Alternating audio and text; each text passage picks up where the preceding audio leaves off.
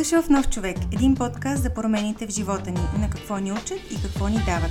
Сезон 2 е посветен на работата ни като източник на опит. Ще те срещнем с 12 предприемача и техните лични истории за трансформацията, щастието и трудностите, които идват с развитието на техния бизнес. Вземи своето!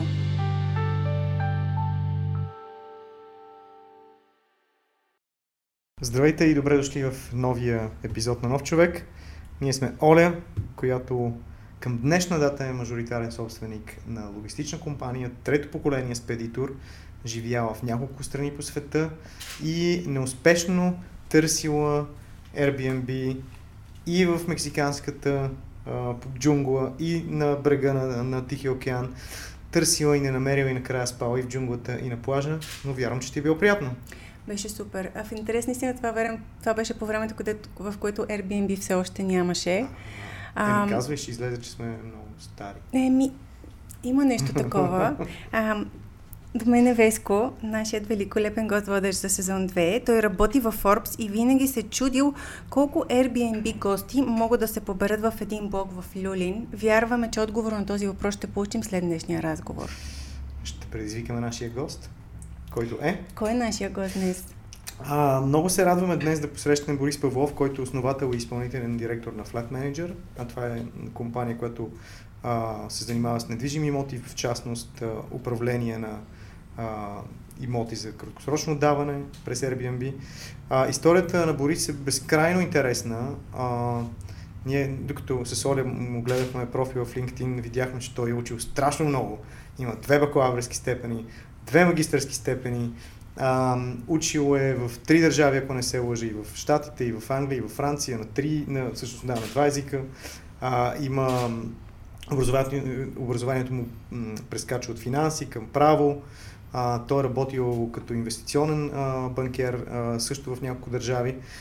И сега чакаме с нетърпение днес да ни разкаже защо се озова в България и защо се занимава с отдаване на а, имоти в Airbnb? Имаме толкова много въпроси. Започваме. Здравей, Борис. Здравейте и много ви благодаря за поканата да се включа в а, този страхотен проект. За нас е чест. Между другото, Нов човек е подкаст посветен на новите хора. Много искахме да има свежи лица, които представим, такива, които не са вече познати толкова а, много. И ти си един от тези хора, които те първа ние ще откриваме. Започваме с твоята чаша. Първо, може ли да покажем на камерата? А, мисля, че е нещо, което заслужава да бъде видяно. Да. Разкажи ни нейната история. Ето я чашата. А, както виждате, има една моя карикатура, или по-скоро и рисунка. А... Някой се е притеснявал да направи истинска карикатура. Имам чувството, че такава е била целта. Не, напротив. И са се притеснявали да бъде истинска. Така че си Да, това може би някакви колеги са така искали хем да се закачат, хем Има ли да е нещо такова? Иска ми се да е така по-интересна и забавна историята. Всъщност не е до толкова забавна, защото е свързана с това, което се случи с нашия бизнес по време на пандемията. А, и тази чаша, да, има моя лик на нея, може да изглежда малко нарцисистко, да си донеса чаша с собствения лик, но не взех а, някоя чаша на някой колега, защото ще, ще бъде още по-странно. А, всъщност, какви са тези чаши? Това са бонусите, които нашите, нашия екип получи през а, 2020 година, като всеки един стартъп и ние имаме бонуси финансови на края на годината за резултатите, но 2020 година, разбира се, такива резултати нямаше. А, и се чудихме какво да направим и решихме, че ще помогнем и на едно момиче, което се занимаваше с именно с карикатури тя ни направи ни рисунки, ще ги отпечатаме на чаши и всеки ще има една чаша като бонус. И това, което ми вместо пари. И това, което всъщност ми направи впечатление тогава и е едно от най-голямата ми гордост всъщност до момента е екипа, който сме създали в компанията. Не успехите, не нищо друго, просто екипа и хората, които са там. А, повече се радваха на тези чаши, отколкото предната година на парите. И затова за мен тази чаша не е просто и някаква чаша с моя карикатура на нея, не е някакъв вид базик от колегите, ами просто е олицетворение на това какъв екип сме създали и как се справяме заедно с какви ли не проблеми. Запазихме си целият екип и то през месеци, когато приходите ни стигнаха близо нулата. С, а, няма да ви разказвам сега какви кански А ние беше. по-късно ще те питаме. Със добре, сигурност. добре, така, да, че мога ще, да ви. Ще дойде ще, и този момент. и това, да. Да, но затова е важна тази чаша за мен и какво символизира тя, а именно екипа, който а, успях да създам през тези години. Супер е историята. Благодарим. Винаги историите са много вълнуващи и лични. Ам, преди обаче тези трудни моменти, а, а, пандемията, а, ти имаш една великолепна кариера като инвестиционен банкер. Връщаме те няколко години назад. Ам, каква беше реалността на професията ти тогава? Работиш първо в Париж, след това в две години, след това в Нью Йорк две години и след това в Лондон. Свързваме инвестиционното банкиране с една такава много, а, много лъскава амплуа. Звучи като престижна професия. Каква беше реалността на твоята професия тогава? Ами преди 10 години наистина това може би беше най-престижната професия. Сега по-престижните професии са програмисти и хора, които се занимават с високотехнологични компании. А, но тогава това беше професията с главно П. И аз а, още от малък всъщност исках да съм или банкер, или адвокат. Не знам защо никога не съм искал да съм пожарникар или батман. А, просто това беше банкер или адвокат. Тръгнах в тази посока и цялото ми образование всъщност беше насочено именно към това аз в някакъв момент да заработя в банка. А, като с годините и добивах представа какво точно искам да правя в банка, защото в а, банките има най-различни длъжности. Има хората, които изготвят едни презентации месеци наред, е, работят върху един PowerPoint с надеждата някаква сделка да се случи, като компаниите, които присъстват в този PowerPoint, дори още не знаят за неговото съществуване. Това е единия вариант. Другия вариант е, гледали сте тези филмите, Уолстритските, където а, имаме сцени от едни големи, големи зали с много компютри, хора, които викат, крещят, замерят с някакви неща. Това е реалност. А, повече викаха в Нью Йорк, отколкото в Париж, бяха по-спокойни в, в Франция. Но това беше нещо, което много ме привлече, тази динамика, която, има, която идва с финансовите пазари. И исках да се занимавам именно с това, да съм в а, този динамичен, постоянно променящ се буквално за секунди свят и а, да, да, да имам някакво участие във всичко това. Каква е причината ти всъщност а, да, да имаш този доста солиден академичен път? А, желанието ти да се, да се подготвиш за, за тази кариера или просто така се получи? Амбициозни годители. Ага! Преди всичко това и аз съм им много благодарен и до ден днешен. Наистина те ме бутаха доста. Още от, а, от основно училище, гимназия, подготовка за учене в чужбина и винаги плана е бил учиш чужбина, ще поработиш малко и се връщаш тук в България. А, така и се получи. А, но да, отдавам голяма част от това, което ми се е случвало в живота и като цяло в житейския ми път на едни страхотни родители, които винаги са ми помагали и са ме подбутвали, когато ми е било необходимо някой да ме така, подритне направо а, напред. А, вече, когато след първата магистратура, втората магистратура я записах сам. А... Аз това щях да кажа, имам предвид, че втората, първа магистратура е достатъчна. А, кое е това, което най-вероятно родителите ти не ме накараха. Нали? Добре. Не. А защо а, беше? Тя... Гледали ли сте сериала Суц? Костюмари. Един сериал. Не. За едни адвокати. Меган Маркъл да, участваше Меган там. Маркъл О, това участва. е първата нейна изява. Виж, Ето, запознат. не е Меган Маркъл. кого си представя. Тази част, която, да. Не е Меган Маркъл причината, mm-hmm. въпреки че е много симпатична. А, всъщност самия сериал, не знам защо, почвам да го гледам, много ми хареса и си казах, аз като малък не исках да бъда адвокат, пък нищо не разбирам от право.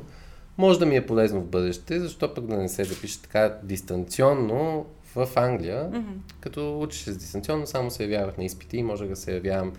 Явявал съм се и във Франция, и в Англия, и в Штатите на изпити за въпросната магистратура. А ти тогава работеше? И работех в банка. Паралелно. Тогава, да, паралелно. А с такъв вид работно време от 7 до 11 вечерта? Не. А, беше плаващо, рядко се е случва да стоим до 11 вечерта и а, понеже бяхме обвързани с финансовите пазари, уикендите не съм работил. За разлика от много други колеги в други екипи и департаменти в банката, които им се налагаше да работят и уикенди и да спят понякога в офиса, включително стажантите са се криели по а, бани и туалетни, като идва проверка инспекция по труда във Франция, за да не ги хванат, че работят овертайм. Там е малко по-стриктно. Такава беше реалността. Е, класика, мен... това наистина са нещата. Да, които... да. Гледали сме го в филми, да. така е. Да. Всички, които ни гледате и ни слушате, имаме потвърждение, че това не е просто а, сюжет от филм. Ами не знам, аз може би това са само едни измислици, които хората просто разказват като митове само и само да се запази. Възможно е. Ние за това повикахме Борис, за да може тук е наистина просто да част от конспирацията. Най-вероятно. Реалност е, сега в последните години не е така. Това, което знам и от моите колеги и като цяло а, хората, милениалите, сега и новото поколение, те повече държат на баланса в живота. Баланс, работа, личен живот, удоволствие, спорт. И много трудно вече може да накараш един човек да работи в инвестиционна банка денонощно, както беше преди. Истината, че и самите компании осъзнаха, че това е вредно. Има, имаше няколко много крайни случаи mm-hmm. на, на хора и в, и в Штатите, и в Европа, нали, хора, които си взеха живота а, покрай, покрай Взеха ли си го или си го бърнаут. дадоха? Ами, то е също, в крайна сметка резултата mm. нали, е тъжен е и един и същ, но, но мисля, че и самата индустрия осъзнава, че трябваше да, се, да започне да се трансформира. А, но да, ти всъщност... Ти си взел това решение за Да. себе си. А, и въпреки блестящи перспективи в, в тази сфера, решаваш да се върнеш в България. В нашия предварителен разговор, когато те попитах кой е момента, който, за който можеш да кажеш, че а, си станал нов човек, е именно идването в България. Но преди това, как и защо дойде идеята да се завърнеш в България? Последната ми позиция в Лондон не беше чак толкова динамична, колкото преди в Париж и в Нью Йорк. Беше малко по-различна и работата там, в сравнение с това, което правях преди ми, беше буквално скучна. Беше позиция, която беше от 10 сутринта до 6 и когато останах до по-късно, за да си довърша нещо, а, менеджера ми, това веднъж ми се случи, не можах да повярвам, менеджер ми дойде при мен и ми каза, а ти защо оставаш нещо? Проблем ли има? Ти И аз си? казах, става? не, не, не, няма никакъв проблем, просто имам още един параграф да си го напиша и искам сега да го довърша вместо утре сутринта, докато се сета каква ми е била идеята, ще мина 2 часа. Няма смисъл. А, и той каза, да, но това не прави добро впечатление на останалите от екипа и те ще решат, че и те трябва да остават до по-късно. Ето някъде след този разговор и последствие месец-два по-късно, когато си вършах работата изключително бързо, идвайки от много по-динамична обстановка и а, не ми беше давана повече работа, въпреки че се исках, тогава вече почнах да, да си мисля, това може би не е за мен. Време е вече да направя някакъв а, доста сериозен завой в моето развитие. Стигнах до там, че минах през слушане на подкасти, нямаше тогава нов човек, за жалост, ще да ми е много полезен, защото минах а, наистина почнах да слушам подкасти с слушалките на бюрото, от подкасти минах на аудиокниги и когато в работно време, просто защото нямах повече работа. И неколкократно го казвах на моите менеджери тогава, дайте ми повече работа, но бях и най-младия в екипа, mm-hmm. като най-джуниор човек ми се даваха най-малките клиенти, mm-hmm. така да се каже. Клиентите тогава бяха хедж фондове. И а, когато започнах да слушам аудиокниги по цял ден, да не правя нищо, сега вярно плащаха ми доста добре, не мога да се оплача, но пък а, си губех времето и енергията и човек като се състои така в една много-много комфортна зона, това, което съм чел по книгите, не ми се е случвало, но а, не е добре за него дългосрочно. И така вече дойде решението, че аз нещо друго трябва да правя моментално. И стартирах още в, а, в Англия. Ти оттам стартира бизнеса тук в България. Не точно, стартирах друг бизнес. друг бизнес е една идея, която все още не е реализирана. Някой ден може би ще реализирам. Става въпрос за авиокомпании и техните лоялни програми, чрез които получаваме точки или така наречените мили, когато пътуваме. Те да се конвертират в акции от тези авиокомпании.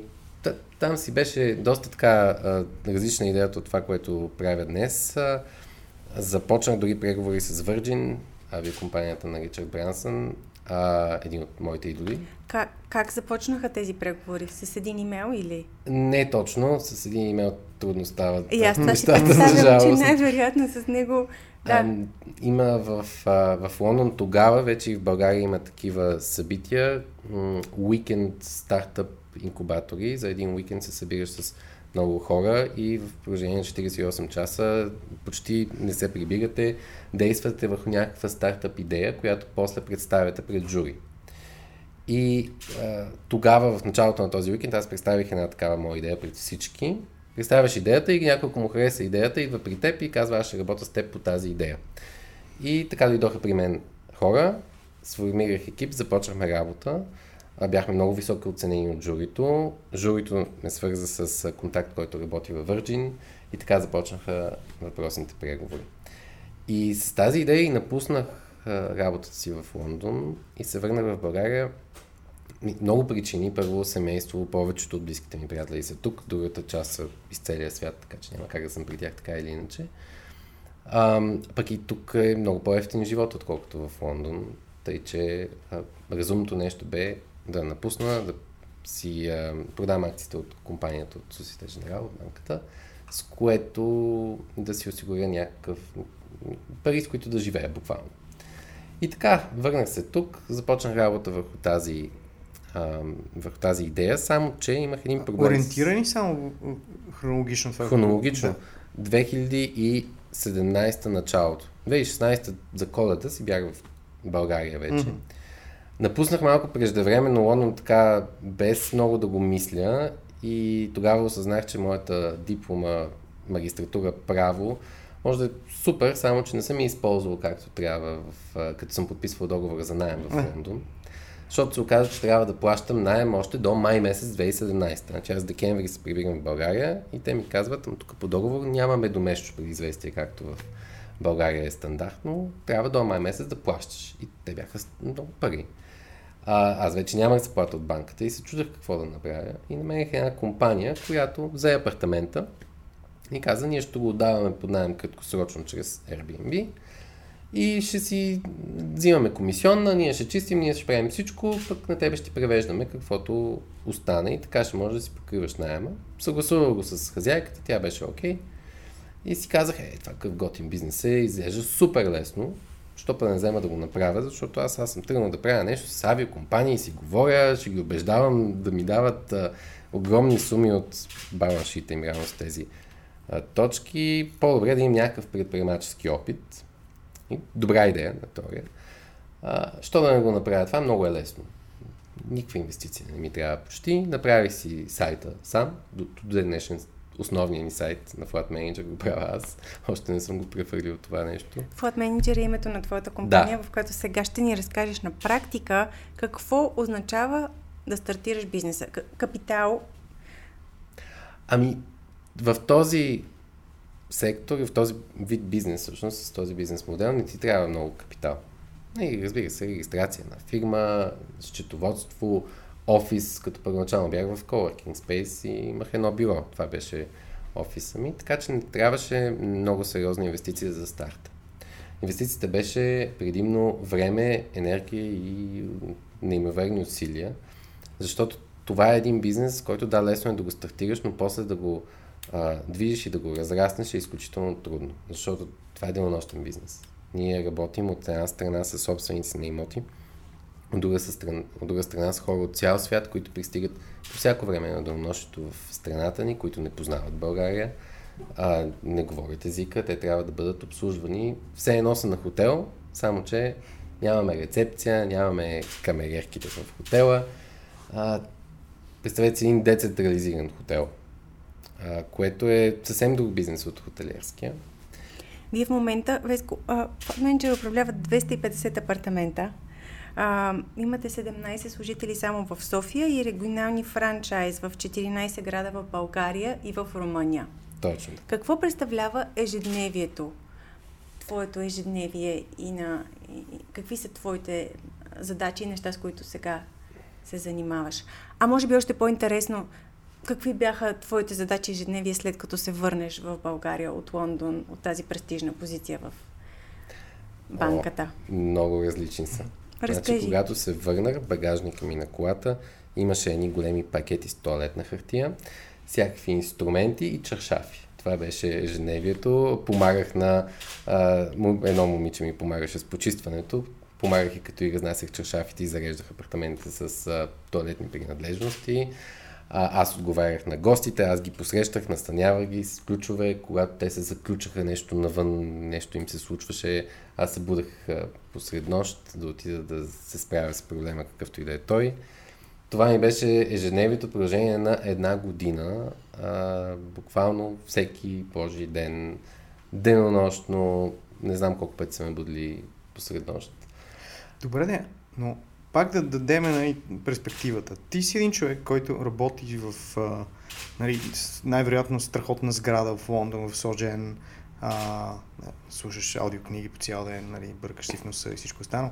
А, и идваш тук да хамалстваш а, в някакви апартаменти а, на женския пазар да ги зарежеш с туалетна хартия.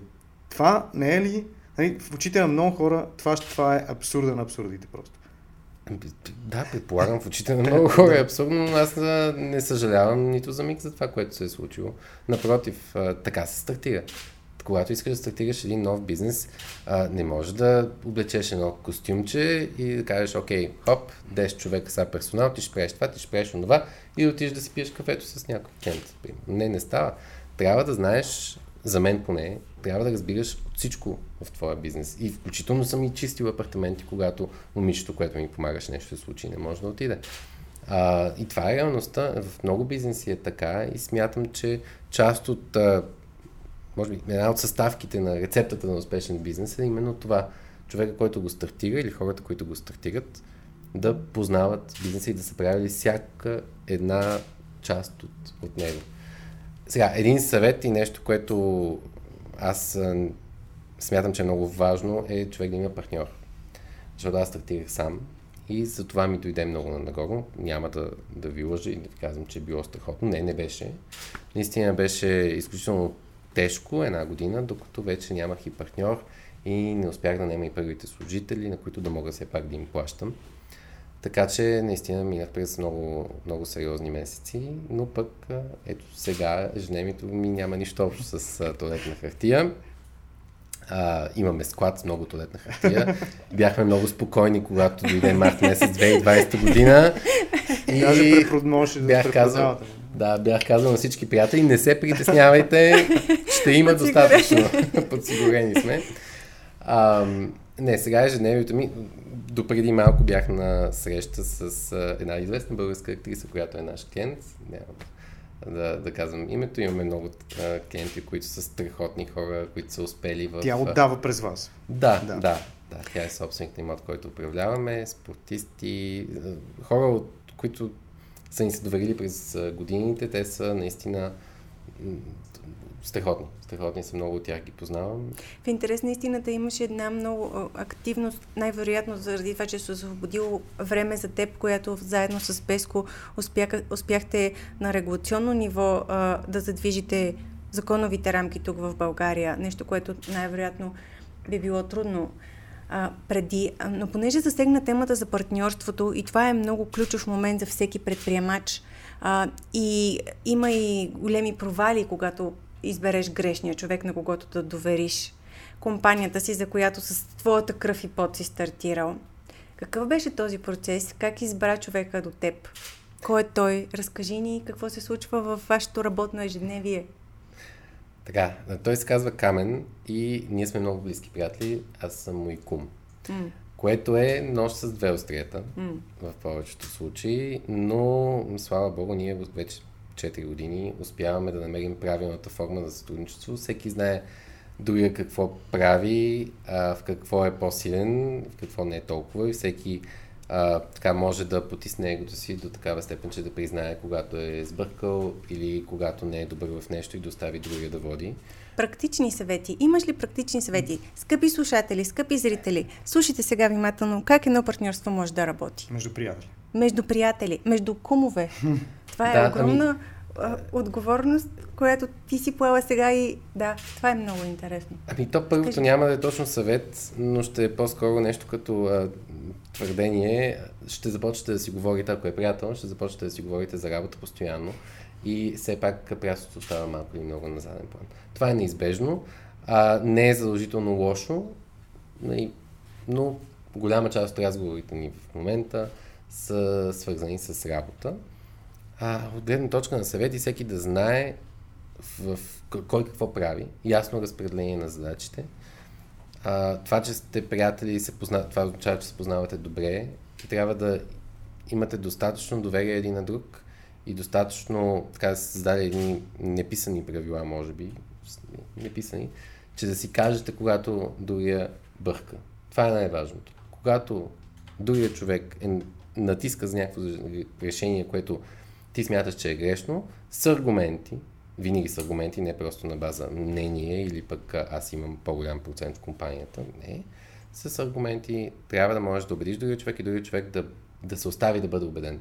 Всичко е един диалог с компромиси, с аргументи. По-конкретно от това не знам как да го опиша. Но не е лесно. Не е лесно да се намери партньор. Ти отвори така котията на Пандора преди малко, котията на пандемията. А, и мисля, че е много интересно да разкажеш на, на, на нашите зрители и слушатели какво се случи нали, на прословутия 13 марта ли беше? 13 марта. 2020 и... А, да, по-скоро във вашия случай, айде, нали, да кажем, минал уикенда, какво се случи на 16 марта? Нали? Вие отивате в офиса и... Той уикенда беше доста тежък, защото аз имам рожден ден на 14 марта. А, и, и всъщност бях под карантина, защото бях едно от първите контактни лица в България. През човек, но все пак а, бях контактен. И а, живея тук малко по-надолу в една бизнес града с още двама мои много близки приятели. Камен, партньор ни тогава. А, и всички отидахме в къщи на 13 март. Камен разбра, че аз съм контактен и казва, о, не, ти имаш от рожден ден, идвам. Чакай, човек, как идваш тук, това може, не, тук ще умираме. А, не, не, не, идвам, ще празнуваме рождения ден, заедно с моите съседи, които са ми много близки. Спретахме първото онлайн рожден ден парти. То просто станаха много популярен, но аз държа да отбележа, че Вашата е била първата. Първите на 14 март, онлайн парти, 200 човека в Zoom.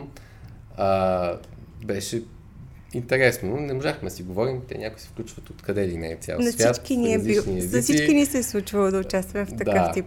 Не се получават много, но пък ние отпразнувахме до, до рано сутринта, така че уикенда общо взето беше така по-мъглив, така да го кажа, и понеделник вече започнахме с екипа всеки ден, всяка сутрин, заедно, един час на Zoom. Кога сме си говорили за работа, кога просто сме споделяли на кой какво му е Тегаво тегаво, какво ще правим, почнахме да мислим какви или не неща, за да излезем а, от пандемията, се справим, да почнем да имаме някакви приходи като компания. Малко по-късно трябваше да вземем решение дали ще а, уволняваме хора или не и взехме решението да не го правим, което днес, две години и половина по-късно, вече знам, че е било правилното, но дълго време не знаех дали е било правилно или не. А, справихме се, правихме кампании, временен дом, отидохме лятото целият екип на морето, почваме да управляваме един хотел, който нямаше да отваря така или иначе заради пандемията, пък много добре се справихме. А, странични проекти почнахме да правиме, фрилансърски неща, презентации, бордова игра тръгнахме да създаваме заедно. Всякакви такива неща, които много не, не, не просъществуваха във времето, но пък ни помогнаха да оцелеем не само финансово, но и по-скоро чисто психически а, да имаме нещо към което да гледаме във всеки един момент по време на тази пандемия. Много беше тежко, финансово, наистина. Сега помогнаха ни и държавата ни помогна с 60-40, то работеше за нас като мярка. А, и самите служители осъзнаваха какво е положението, така че а, един път само забавихме заплатите, но всички бяха напълно окей okay. с това. Всички даваха много зор да мислим какви ли не инициативи. А то всъщност какъв е, какъв е модел? Защото ти казваш, нали, че работите с известни хора, които явно имат а, нали, имоти за, за пасивен доход, казвам най-просто. А, и те, вие сте на някаква комисионна от тях или как? Точно така. А, при нас няма някакви твърди такси, не плащаме, не имаме апартаментите и да ги преотдаваме. Ние сме на комисионна, което Резултат от това е, че всъщност нашите интереси и интересите на собствениците са абсолютно паралелни. Искаме възможно най-много резервации да има на възможно най-висока цена за даден апартамент. И взимаме процент от генерирания приход. Каква е тайната на перфектния рейтинг в Airbnb? Но съвкупност е. А, буквално един магически такъв поушен. Ми, не един приятел имаше не една с твоя скел, нали, такъв бизнес. Той каза ми много ключово да им оставиш примерно едно мляко и нещо нали, на хората, като отворят ходилника, да се почувстват welcome. Естествено. Ако че... чисто, да, да, да, няма да помогне. да. да, чистотата е най-важното нещо. Комуникацията е друго нещо, което е изключително важно. Трябва да е хем малко по-лично ниво, хем да е доста професионал. Няма как да си комуникира с някой, все едно е... Държиш лична дистанция. Лична дистанция? Ами така си го представям. Хем трябва да е дистанция, да. хем трябва да е много лично. Точно така. Точно така. Ето я, отговора на Airbnb тайната. Лична дистанция. Лична дистанция. И чистота. В изчистено място. да, това е. Наистина. Днеска сме много практични и да стигнем до отговора на въпроса на Веско, може ли отново да го зададеш? Люлин. А да, колко Airbnb апартамент според теб може да отдадеш в един блок в Люлин? Нула. Мамка. така и предполагахме. А, не, реалността е следната. Ние щяхме да управляваме над хиляда апартамента, ако взимахме всички апартаменти, които по някакъв начин са дошли при нас. А причината да не го правим е, че ние, ние обслужваме и дългосрочни найми. Между другото и продажи, всичко се занимаваме свързано с недвижими имоти вече. И можем съвсем искрено да кажем на един собственик на имот, виж, твой имот ще изкарва повече на дългосрочен найем, отколкото на краткосрочен. Защо Люлин е точно такъв случай, където изкарва дългосрочен найем? Защото туриста няма да отиде в Люлин. Има достатъчно апартаменти в центъра на София, където те може да отиде тя и да си се движат свободно до всички забележителности в столицата. Локацията е изключително важна за Airbnb. Така че в Люлин нула, защото просто не бихме... А не... дарк туризъм, нали това е такова? Дарк туризъм. В Люлин, в Перник. А това е някакъв друг вид туризъм, дарк, слаш, опасен. Има хора, които посещават а, такива изоставени хотели с, с, с такава много тежка история. Има, така, има такъв вид туризъм. Да, да, да, включително на Бузлуджа, един от е основните ключов, причини да, да се ремонтират е, е изсещането за мистичност и за... Ам, но най-вероятно то е много нишово. Това си е по-скоро преживяване. Да отколкото настаняване като, като услуга. Mm. А, пускали сме се и в тази насока да, да правим някакви преживявания на гостите. Имаше един апартамент много готин, който беше всъщност а, Escape Room като игра. Mm. И собственикът... Ако можеш да излезеш, влизаш и край. Като снимаш такива филми. И спазваш а, личната дистанция, просто. Да, тогава с този собственик ни апартамент, много голям апартамент в центъра и, и ми вика на среща, това беше съвсем в началото, и ми казва, ето го апартамента, сега тук ще махна абсолютно всичките скривалища, тайни врати, ключови и така нататък и ще го заведа и ще ти го дам. Не, нищо няма да махаш, служи само ни легла тук пуснахме го като Escape Room Airbnb и като идваха гостите, за да си намерят, например, сашуара беше скрит, ютията беше скрита, паролата за интернета беше един код, който беше... А, използвахме съществуващите mm. загадки от Escape Room и те идваха, предупреждавахме ги така и така, Вашия процеса при настаняване ще е около 2 часа. Но не идвайте в 2 часа, спорите в 2 часа не идвайте. Но има игра. Питахме ги искате ли да играете играта или не. Всички казаха да, искаме, защото то беше голям апартамент и идваха по-скоро групи за, за уикенди и страшно много се гефаха на тази игра. Така че ето това сме правили като по-особен вид Airbnb. Много добре ни се получи. В този ред на мисли, винаги в сценария залагаме в началото да говорим къде се намираме и винаги забравяме за това. А, ние днес се намираме в Интерекспо център. Те са домакин за нашите срещи в подкаста, а днес лично в моя офи, офис, а, което е особена чест за мен, а, имайки предвид пътя, който съм извървяла до сега и усещането, че реализираме на своя мечта, на своето място мястото и преживяванията имат, имат значение. Сега е време да ни разкажеш къде се намира твоя бизнес сега, как изглежда бъдещето за вас. Светло, надявам се, с много имоти в много страни. Винаги идеята на Flat Manager е била да, да не сме само в България. Затова стартирахме и в Румъния чрез франчайз непосредствено преди пандемията, като се очаква да стартираме и в Дубай. Дубай. Да.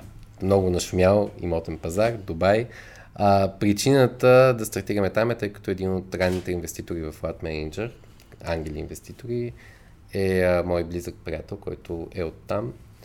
Като той бе споделил и на негови приятели и сега те ще правят франчайз в Дубай. Така че това е една от следващите стъпки. А, на езерото Комо в Италия също имаме проект за франчайз. А, Ние отиваме. Отивате ли? Добре. а, сега това са проекти, като най- така, с най-голям шанс за успеваемост е този в Дубай. И това е от гледна точка на развитието на Flat Manager извън страната, а в страната искаме тотално да а, променим начина по който функционира пазара на недвижимите имоти тук у нас. Не знам ли сте запознати ли сте наемали скоро или купували апартаменти, но има страшно много фалшиви обяви, страшно скъпо е да не плащаш на някой да отиде просто ти отвори една врата 3% от стоеността на, на една покупка-продажба, така че с един по-нов модел, аз обичам да го обяснявам последния начин, да си представите една агенция за недвижими имоти и един имотен портал, се събират и си правят дете.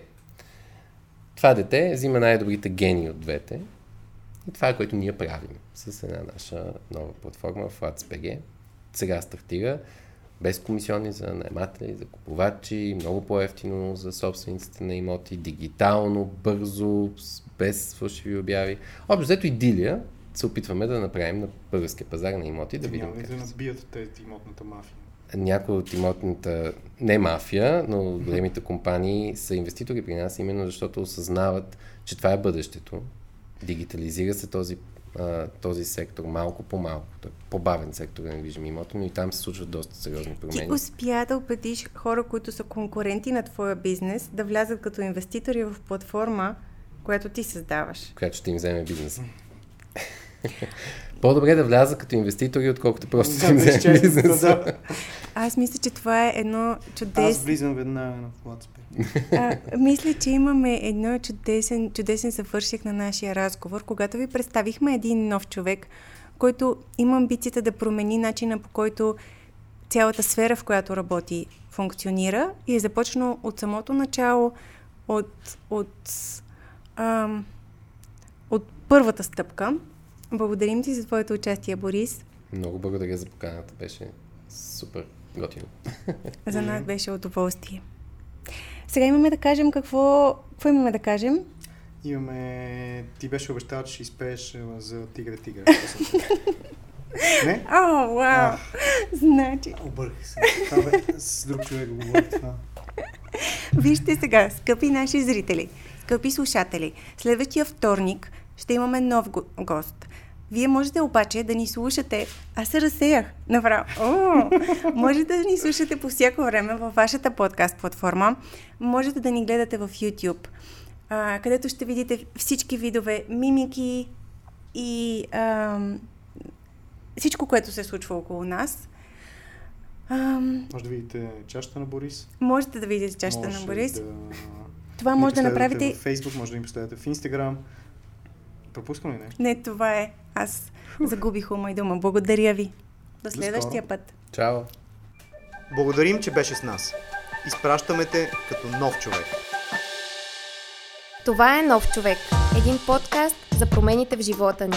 Този епизод е записан с вниманието и професионализма на Валерий Рафаилов, координатор продукция, Вероника Йотова, асистент продукция, Марио Балтаджиев, музика, водещи Олга Василевска и Веселин Димитров. Сезон 2 на подкаста на Нов човек е копродукция на Интерекспо Център и МВ Логистика. Записът и монтажът е осъществен от Крум Янков, Генезис Филмс.